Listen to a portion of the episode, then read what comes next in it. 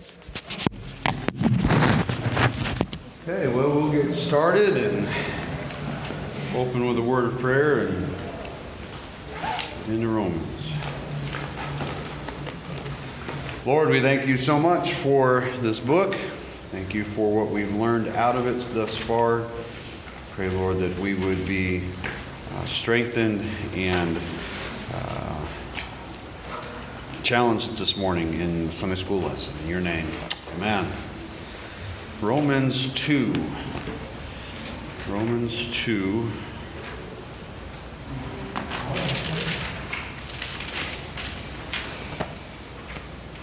Should be in,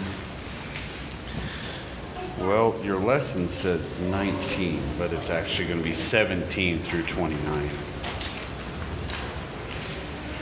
Top, at least mine is.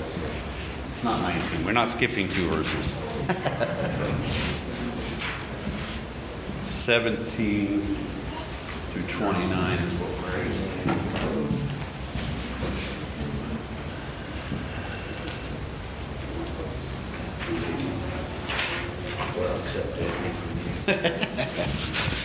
Okay, well, last week Dean spoke on chapter 2, verses 1 through 16. And as you can see at the top of your paper there, Romans chapter 1, 18 through 2, 16 speaks primarily to Gentiles. So as we're reading through this, you can pick up the idea that it's speaking to the Gentile people primarily here. And it's important because right now we're transitioning from Paul speaking to the Gentiles and laying out the case for the Gentiles having no excuse to be, there's no excuse as far as their treatment of God and their relationship towards God. If you see there in Romans 1, 18 and 20, says that God has revealed himself through creation. There's no way that the Gentiles or humanity does not recognize that there's a God, and God has revealed himself through creation. And so through that we see the sinfulness of man from 1:18 to 2:16, and it really spells out the different parts of humanity and how we are sinful and in desperate need of salvation. And then we know that the Roman church was filled with a mixture. The Jews, as we studied at the beginning of the book, had been kicked out of Rome. But obviously there was a remnant or a group still there. There was a lot of fighting back and forth, and so they were. The emperor told them to leave, but now we see that Paul is going to change from talking to the Gentiles to the Jews. So we do know that there was a remnant or a group of Jews still in that church. Okay, and so from 2:17 to 3:20 speaks to the Jewish community, which was inside the church. And Paul goes back and forth through the book of Romans, talking about the law, talking about Jews, talking about Gentiles. The case of the book of Romans is giving us the understanding of salvation, giving us Paul is laying out a beautiful picture of salvation and how it works through justification and everything else. And so through that,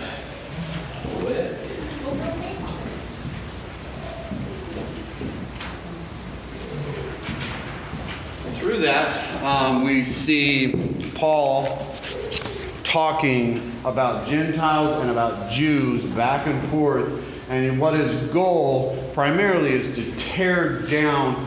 There's no difference in salvation between Jew and Gentile, and he's wanting to break that barrier down. As we're studying and we're getting back into Acts on Wednesday night, That's what we've been studying back and forth is the Jews believed you had to do all of these certain things to obtain salvation. And they're teaching that the Gentiles can also obtain salvation through Christ, and that the Jews, by partaking of the law and all of those things, does not help them get any closer, obtain any more favor of God, the law and all of those things. And so that's where we're going to find ourselves today. So the Jews, God's revelation reveals himself to the Jews by what we call special revelation. Is your blank there? Special revelation of the law.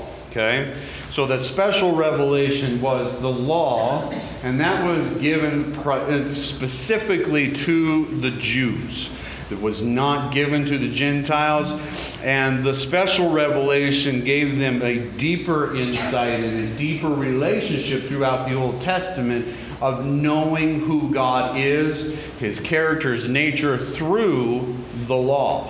Okay, and so the Jews had this special relationship with God throughout the Old Testament because God specifically used them to bring about salvation, right? To bring about the plan of salvation is what the Jews were brought. Now, the Jews were called, the Jews are in the New Testament are called Jews. They were Hebrews. The name changed over time from Hebrew to Jew. So that's just that's why they're called Let me see here. I'm confusing even myself here. So they were called Hebrews or Israelites in the Old Testament, and then over time, that when they became 12 tribes, the Jews came out of one of the tribes, and that was the name that was given to them. So they were no longer called Hebrews or Israelites. They were called Jews, and it was more on a religious type idea when you were called a Jew. You were an Israelite by your race and a Jew by your belief, okay? And so Paul here in chapter 2 and 17 turns specifically to speaking to them, okay? Paul in verses 17 and 18, so let's go ahead and we'll pick up there. Verses 17 and 18, someone want to read those. And Paul tells us exactly who he's talking to. Go ahead. Indeed, you are called a Jew, and rest on the law, and make your boast in God, and know his will, and approve the things that are excellent, being instructed out of the law. Okay, so Paul here, he's breaking from talking to the Gentiles, and he gets straight into talking about the Jews, okay? And he talks about, he calls them out by name, and then he says, those that rely upon the law and boast in God. Okay, so as we start unfolding what Paul is going over here, knowing as we went through the Gospels and so on, and as Jesus and as the apostles deal with the Jewish leaders, they're always talking about their understanding of the law and how their goal is to honor and glorify God and all of this. Okay, that is the facade, if I can say, of the Jews at this time, and they know his will and approve of the things that are essential, being instructed out of the law. So again, they have this special revelation from God, which is the law, that allows them to maybe have a deeper understanding of the law. Okay, so those are some things that identify the group of people that he is talking to. Now, in verses 19 and 20, he kind of spells out who they think, okay? And that's your blank there, who they think they are, okay? The Jewish people thought that they were spiritually superior teachers because of the law. Okay? The Jewish people, and we see that if you've read through the Gospels, you're going to see that constantly through the Gospels, right? They always thought that they were the higher class person because of their Jewish status, okay? And some of that they're going to get as an understanding from the Old Testament. And so if someone wants to turn to Isaiah 42:6. Someone grab Isaiah 42:6. Mike. And then someone, Matthew 23:24-28. Someone grab that. And then James 3:1. James 3:1. Okay, so Isaiah 42:6. This is what's said about the Jewish people of that day. Go ahead, Mike. I am the Lord, I have called you in righteousness. I will also hold you by the hand and watch over you. And I will appoint you as a covenant to the people, as a light to the nations. Okay, so he's going to have them as a light to the nations. So the Israelites of the New Testament know that they were set apart by God to be a light to the nations. And this is a good thing. And were they a very good light to the nations? No, they weren't. They were a bad light to the nations. Okay, they very rarely do we see any real positiveness come out of the Old Testament, but through that we see God's love and His care and His faithfulness to keep His promises. But this is the things that were said in the Old Testament about the Hebrews and the Jewish people, and so this is what they would think of themselves at this time, is that they were the light. They were the ones that were supposed to be giving the truth as revealed through the law. Okay? And then in Matthew, Jesus says this to them. So in Matthew 23:24-28. Someone have that? You have that, Jess? Yeah. You blind guides who strain out a gnat and swallow a camel. Woe to you, scribes and Pharisees, hypocrites, for you clean the outside of the cup and of the dish, but inside they are full of robbery and self-indulgence. You blind Pharisee, first clean the inside of the cup and of the dish, so that the outside of it may become clean also. Woe to you, scribes and Pharisees, hypocrites, for you are like whitewashed tombs, which on the outside appear beautiful, but inside they are full of dead men's bones and all uncleanness. So you too outwardly appear righteous to men, but inwardly you are full of hypocrisy and lawlessness. So what Jesus tells them at that time is where Paul is going to pick up and say the same thing as we start unfolding the latter part of chapter 2.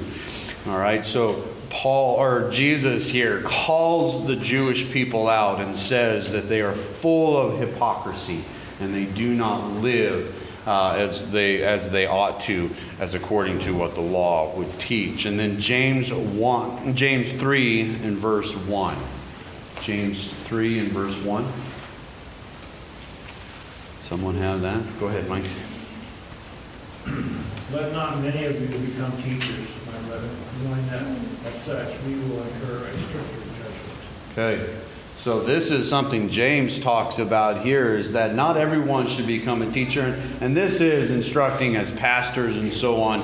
But those that teach spiritual thing and lead people in the truth of the Word of God, as I'm doing here and as Tyler does and as Jeremy's going to this morning, you're going to receive a stricter judgment because you are relaying the truths of God's Word. And this is going to be something that Paul is talking about here as we unfold this, as they were given the law and they understood the law and they taught the law, but they did not live by what the law said. And so if I stand up here this morning and say you must live a moral life, and I spend the Monday through Friday as an immoral person with and living in an immoral way, I would be of a very sound judgment, rightfully so.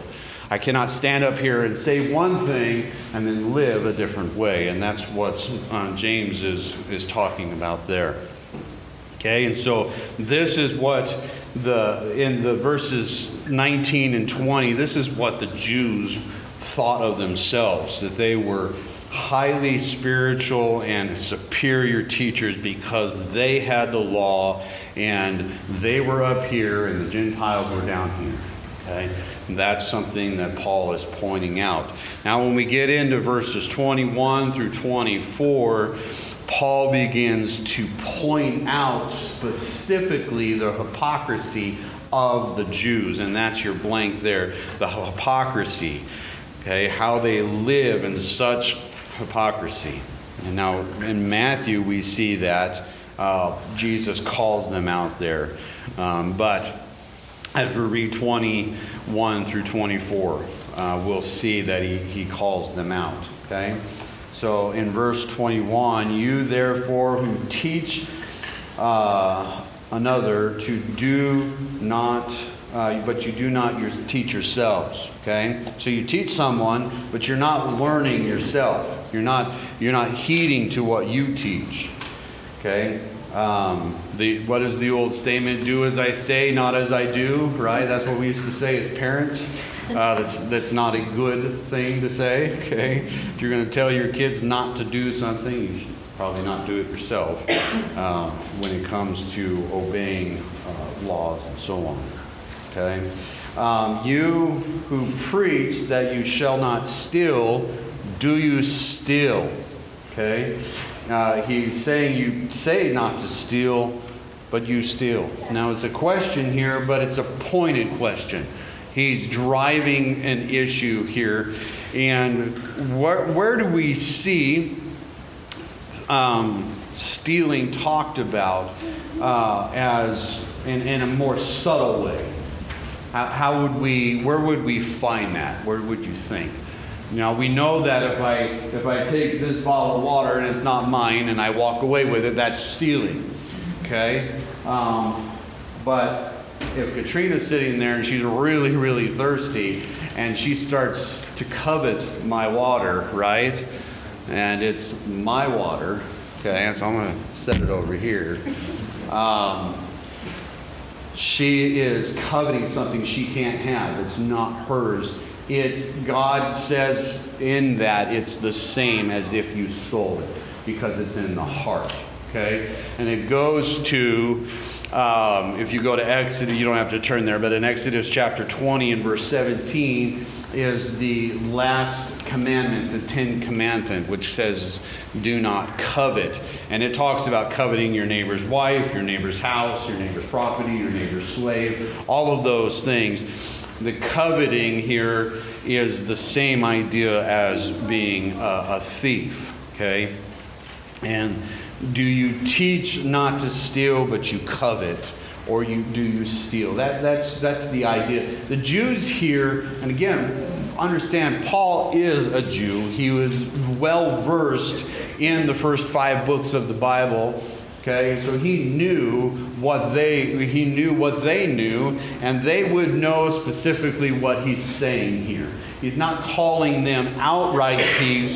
He's saying, hey, the law teaches that being a thief or being a coveted is the same thing, coveting what you cannot have. And so he's relaying stuff to them that they would understand as Jews and as people that understood the law, okay? In verse 22, you who say that one should not commit adultery, okay, that's obviously in the law, do you commit adultery? All right, now in Matthew 5:27 and 28, this is Jesus talking to the Jews here and making the point that, hey, we shouldn't commit adultery, but if you lust after a woman, it is the same thing as if you had committed adultery. And the Jews would know this. They would know that it doesn't mean that you have to actually commit the act of adultery if you just think of a woman in a wrong way, or a woman and a man in a wrong way, however that would work. You have committed adultery. And so he calls them out here saying, and what Paul's doing here is revealing that there's no way to really fully act out the entire law. It's not possible. You say don't commit adultery, but you commit fornication in your heart when you lust after someone that's not yours. Okay? And pointing out that they teach do this, but they do the exact opposite in their heart. Okay? So that is, you find that there in Matthew 5:27 and 28, where Jesus talks about not committing adultery as lustful. Okay? And then you who, in the latter part of 22, you who abhor idols and do rob temples. Now this is kind of an interesting thought.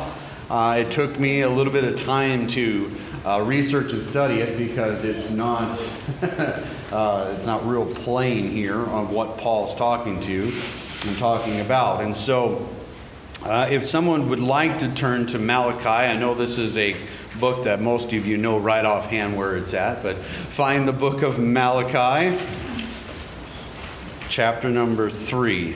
Okay, Malachi chapter number 3, and then someone Deuteronomy 7:25. Okay, these are two different thoughts. Okay, Malachi has one thought that what this could be about, and I believe Deuteronomy is probably more likely what it's talking about. But these are some ideas of what abhorring idols. Now, the Jews as a people group did go back and forth throughout the Old Testament with struggling with idols, right? They had the golden calf and so on.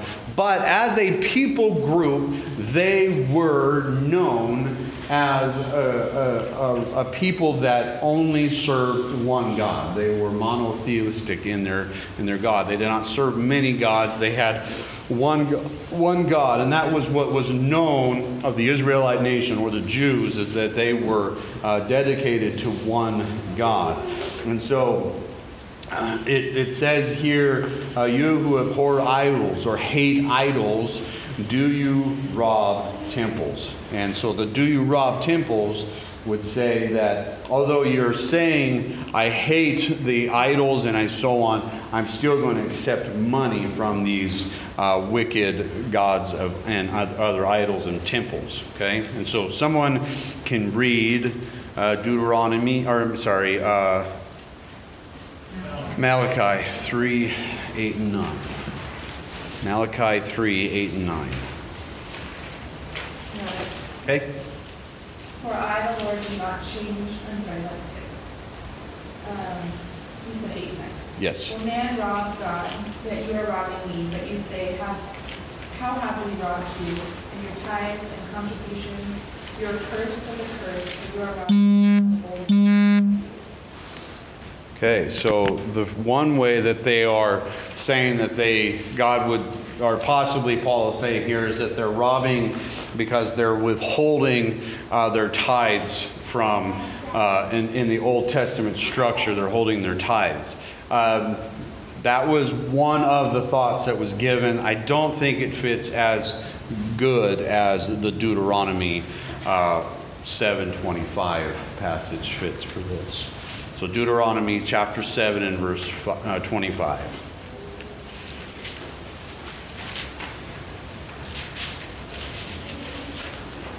Someone read that. The graven images of their gods you are to burn with fire. You shall not covet the silver or the gold that is on them, nor take it for yourselves, or you will be snared by it, for it is an abomination to the Lord your God. Okay, so when they would go in and conquer a land or take over a land, the idols that were in the the false gods' temples, they were not to take that gold and that precious metal. They were to burn it and discard it. And they were not doing that, and that was a common thing even into this day, is to go in and to get money out of the temples in different ways, and explore ways to make profit off of idols and foreign or false gods in different ways. That they would go in and make enterprise and money off of exchanging within these temples. Okay, so on one hand they're saying we hate idols, we hate foreign worship, we hate any other gods, but they're willing to make money off of these temples to foreign gods. And so that's what the best I could come up with through my study on what that is. Specifically talking about that they're willing to say, I hate and teach, hate idols, hate foreign gods, but they're still willing to accept a profit off of it in some way. Okay? And then verse 23, you who boast in the law, though you're breaking the law, do you dishonor God? Okay? So they boast that they're law keepers, but they break the law. Sounds like our society today. Okay? And they dishonor God. This, as we're reading it here, do you feel pricked in your heart? No. Why? Because you're not Jewish. But if you were a Jew reading this would be like a knife to your stomach or a knife to your heart, because for you to say you teach the law but you don't follow the law, you break the law and you dishonor God, that would be like spitting in their face or slapping them. It's not just a light accusation. Paul here is using very strong, very pointed words to point out their hypocrisy and how that they are not living the way that they should. And misleading people from God. Okay, in verse 24, for the name of God, this is huge. Okay, this is a huge statement. For the name of God is blasphemed among the Gentiles because of you. Wow, what a statement! That is something that obviously no one in this room would ever want to be said of us, right? That the name of God is being blasphemed in Payson, Utah because of Payson Bible Church. That would be, if I stood up here this morning and I said, listen, church, listen to me. The people of Payson, Utah are blaspheming God because of you. Because of you, they are blaspheming God. Would that not prick your heart? Would that not cause you to say, wow, what am I doing? That's what Paul is saying to these men and women here. The people, the Gentile believers in the area, and it's been said that they blaspheme God because of you. Well, why would they blaspheme God because of them? It's because of their hypocrisy. They walk around as if we in Payson would walk around saying, hey, we should act in this way and we should do this, but they know us in a personal level and they see us acting completely different. That is what's being driven at the heart of the issue here, is that they say to do one thing and they live another way, which is the definition of hypocrisy. Okay? So Paul is not being gentle here. He's not being, passive. He's being very straight, just as he was with the Gentiles. He's not treating the Gentiles harsher than the Jews, and he's not treating the Jews harsher than the Gentiles. He's pointing out both groups of people are equally fallen before God. Equally fallen before God. Okay? And then it gets into verse 25 through the end of the chapter, and it points out their disobedience. Here, talking about circumcision. Okay?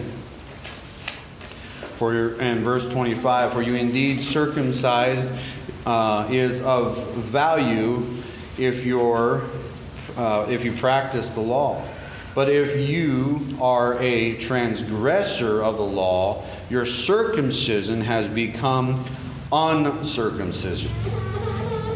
Okay? So if the uncircumcised man keeps requirements of the law, will not his uncircumcision be regarded as circumcision? Okay, this is written in Pauline language, which is often not completely understandable. Okay, so I will try to explain this maybe in a different analogy that would fit for us today, and then tie it back in there. Okay, you who let me see here, where am I at? And he who is physically uncircumcised is keeping the law, will not judge you who, though having the letter of the law and circumcised, are transgressors of the law. Okay?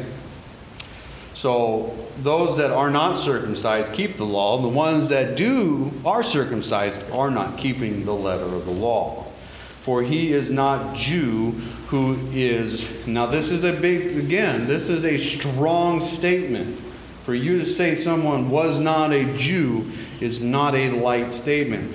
For he is not a Jew who is one outwardly, nor is circumcised that is...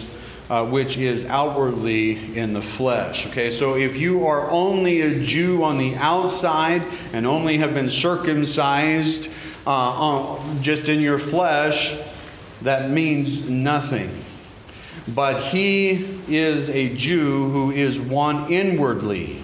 Okay, this is speaking to the heart. Okay. Now circumcision, your first point there at the end here, your circumcision is an act of obedience. Okay, Galatians 5:3. Someone want to grab Galatians 5 and verse 3.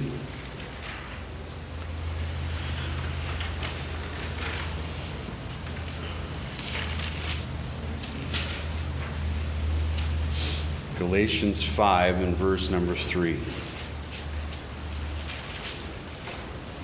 Then I testify again to every man who receives circumcision that he is under obligation to keep the whole law. Okay. Now, there's a key word there, Mike. What is it? Whole. The whole law. You receive circumcision, you are under obligation to keep the entirety of the law. Not bits and pieces, not the ones that you can, but the entirety of the law. And so if you're going to claim your circumcision, then you have to live in that way. Okay, point number 2, Paul is speaking to the heart of circumcision, not merely the physical. Okay, and again, I went back and forth. I heard a couple different thoughts on how to explain this, and one way it made sense, but I think a way I want to explain this so that we can kind of clearly see what Paul is saying here. Think in your mind of a man or a woman that has desired to become a peace officer, right? And he goes to school. He goes through training. He learns the law. He learns and understands the law. And he spends time there, takes this test, does all the physical, does all of the work that it takes to become a peace officer, and gets his badge or her badge. Okay? And they receive that badge. If you ask a police officer what they think of their badge, it's a very important aspect to them, right? They don't just regard it and think of it as just a, something I hang on my vest. It's a very important thing to them. It's something that they've earned. It's something that they've gone after. It's a symbol of who they are, right? It's the same, I hope that this is your understanding, it's the same picture as circumcision was for the Jews. It was a symbol of who they were. Okay, now, if a police officer goes through all that training, knows the law. Okay, he knows the speed limit laws, he knows the civil laws, he knows all of the different laws that it takes to protect American citizens. And he, we'll just do a simple one to start off with. Okay, Paul named out several different sins. So Joe, on the way home today, decides that she wants to see how fast her car can go, and so she's going to get a ticket from this police officer, right? Justly so, she's breaking the law. Okay, so Joe gets a ticket from this police officer, and after he's done, this police officer gets in his car and speeds off without any need of he's not on a chase or anything, and goes the same speed that she was going. That's the idea given here. Okay, he says that she must obey the law, but because I have a badge, it kind of gives me this special privilege that I don't have to obey the law. Now, again, in the society we're living in today with police being shamed, and I don't want to come across as, well, I am 100% behind our police. Okay, there are a few bad.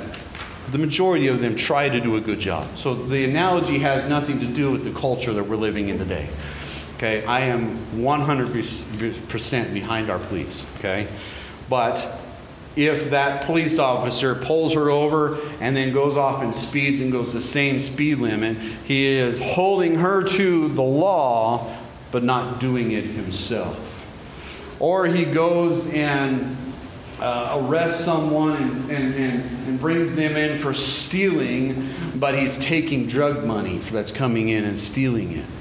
Okay, that's what's going on here. The law says you shouldn't steal, and he's holding this person accountable because you stole, but secretly he's going in and stealing drug money, okay? But because he's got this badge, I'm okay. I've got a badge, it gives me certain privileges. This was the fight that was going on over circumcision. For those that are law-abiding, that we abide by the speed limit, we don't steal, we obey the law more than the person that's wearing the badge. You getting how that works together? For us that are not law officers, that do not went through the training and wear a badge, but we abide by the speed limits. We don't steal. We don't. We're going to do things that are wrong occasionally, but we are law-abiding citizens. We are more faithful to the law than the officer is that breaks the law and tries to enforce it. That is what Paul is getting at here with those that think because they are circumcised that they have some special privilege to live a double life, to live a double standard. And Paul is pointing that hypocrisy out in detail, okay? It's very, very pointed in what he's saying. And so, and then he addresses those that, he throws the Gentiles in here and says, the Gentiles don't live necessarily by the law, have a knowledge of the law, but they do live by the law, just not knowing it as well as you do, and it means more because it comes from their heart. It comes from their heart, and you as a circumcised person are living merely a fleshly outward appearance. Okay. Paul here, and as we get into chapter number 3, really starts digging into the heart of the Jew and his relationship, and that we cannot rely. And Paul, here in the next few chapters, is going to talk a lot about the law and faith and how we are saved apart from the law, and we cannot live from the law. We are condemned by it, okay? Salvation, the last point there, salvation is from God, not from external efforts to conform to the law. Okay, salvation comes specifically, it's only by God. It's not by external efforts. That's what we were talking about in the solas. Everything of salvation is from God. The Jews believed that circumcision was a major part of salvation and their relationship with God, and it was for a time. And the point of circumcision is for it to be within the heart. It cannot only be a fleshly thing. It has to be the heart. And Paul spells that out through several of his epistles. Okay? And the final verse I want to read this morning is Philippians 3 and verse 3. Philippians chapter 3 and verse number 3.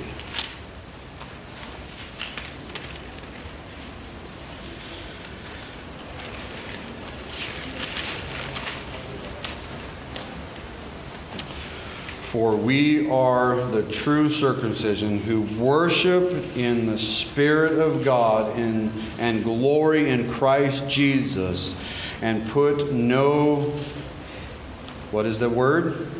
Confidence in the flesh. Okay, we are the true circumcision. This is talking about all men.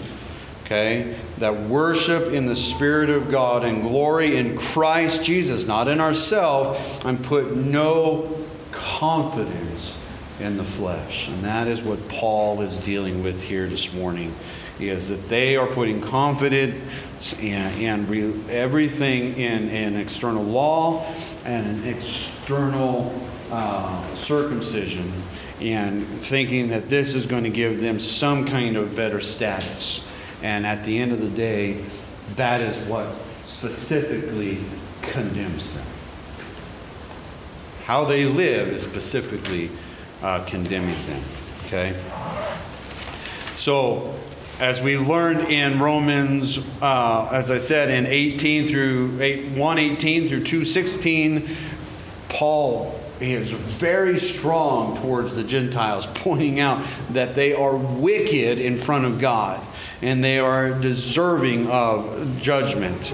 And Paul begins here in Acts 2:17, addressing the Jews, and so that no group is left out.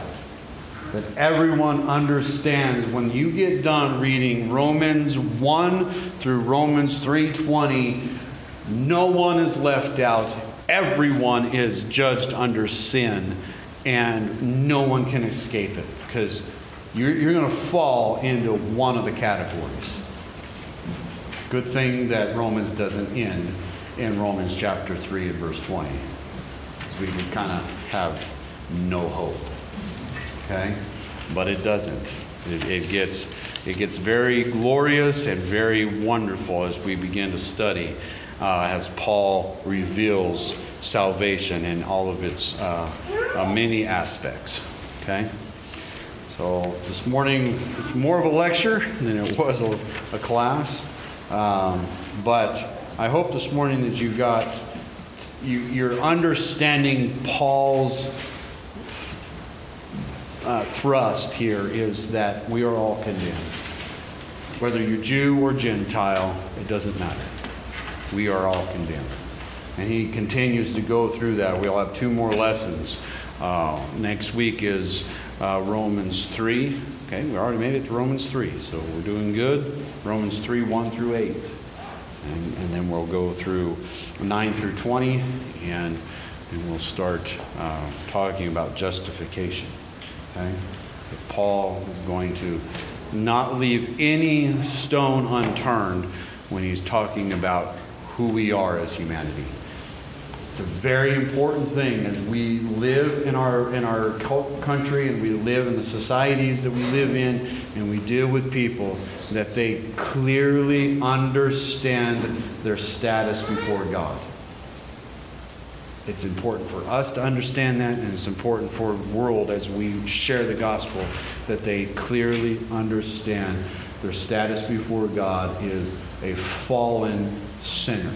You cannot read, as I just said, Romans 1 through 3:20 and say, well, none of that applies to me. If you can read that and say, none of that applies to me, then you don't have anything to worry about it. Other than you're wrong, so you do. But if you can honestly say that doesn't apply to you, then you need to read it again, because it does, for sure. Yes, ma'am. Paul is very blunt. Paul is very blunt. What would happen if we were like that? You are condemned. You are, and you will not be solved in life. Some people have some positions have the ability to be blunt. Okay, as a pastor from the pulpit, I have the position that allows me to call out sin and to be very blunt. If our church was known for God being dishonored in our society, it would be right for me to stand up in the pulpit and call out our church for that, right? So there is times for that. As members of the church and so on, our call is to be loving and direct, but we don't really want to. You want to call out sin that is heinous. And sin that is for sure, and you can be strong in that, but we still have to be loving. And Paul here, obviously this is a going letter, and so Paul is at the beginning is loving, and then he gets into, hey, you guys are as wicked as can be, and then Paul goes back to, but there's hope and loving. And so there's direct. And Jesus was the same way, and it depends on the group of people he's dealing with. If you're dealing with someone that's hurting, their sin, they're in jail, they've done something wrong, but they're hurting, you don't go there and preach at them and stand over them. If you're dealing with someone that's sitting in front of you that does not care about life and is just hard and, has no compassion, you can be a lot harder with that person, a lot more direct.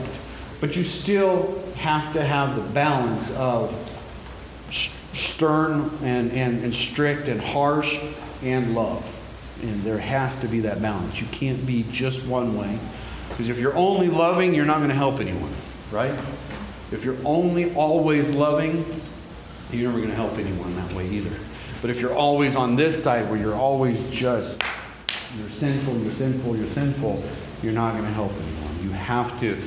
You have to bring both sides together and be stern and harsh and call out sin for what it is, being loving and compassionate and tie the two together so that we point people to Christ and not steer them away as the Jews were here. So you're right in saying that we should be bold for the truth. We should call out sin for what it is. But we can't just take that and say that's what we should be. We also have to make sure that we're loving, caring, and compassionate for those people as well. Is that okay? Any other comments? We have a few minutes. Thoughts? I talked a lot today, didn't I? You were all seemed engaged, so that was good. No one was sleeping. Not yet. Not yet. Okay. Well, it's good. The book of Romans is a very exciting. And as I stated a few weeks ago, by the time we're done with the book of Romans, if you are able to stay in the majority of it or catch up, I'm recording this on this device. It's up on the website.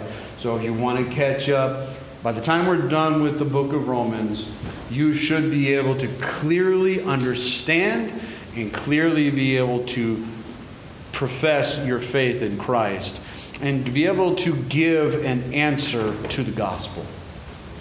And we're going to deal with all kinds of issues that come up. Okay? And so this is, and some argue, the greatest book in the Bible. I don't like to give it that title because that makes other books of the Bible less important. But it is an essential book for every believer.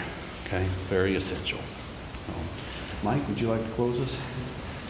We always thank you for the time that we can come and study your word and be encouraged and understand the history of your work. And deal with us throughout this day. We lift up Jeremy as he delivers your word today. Amen.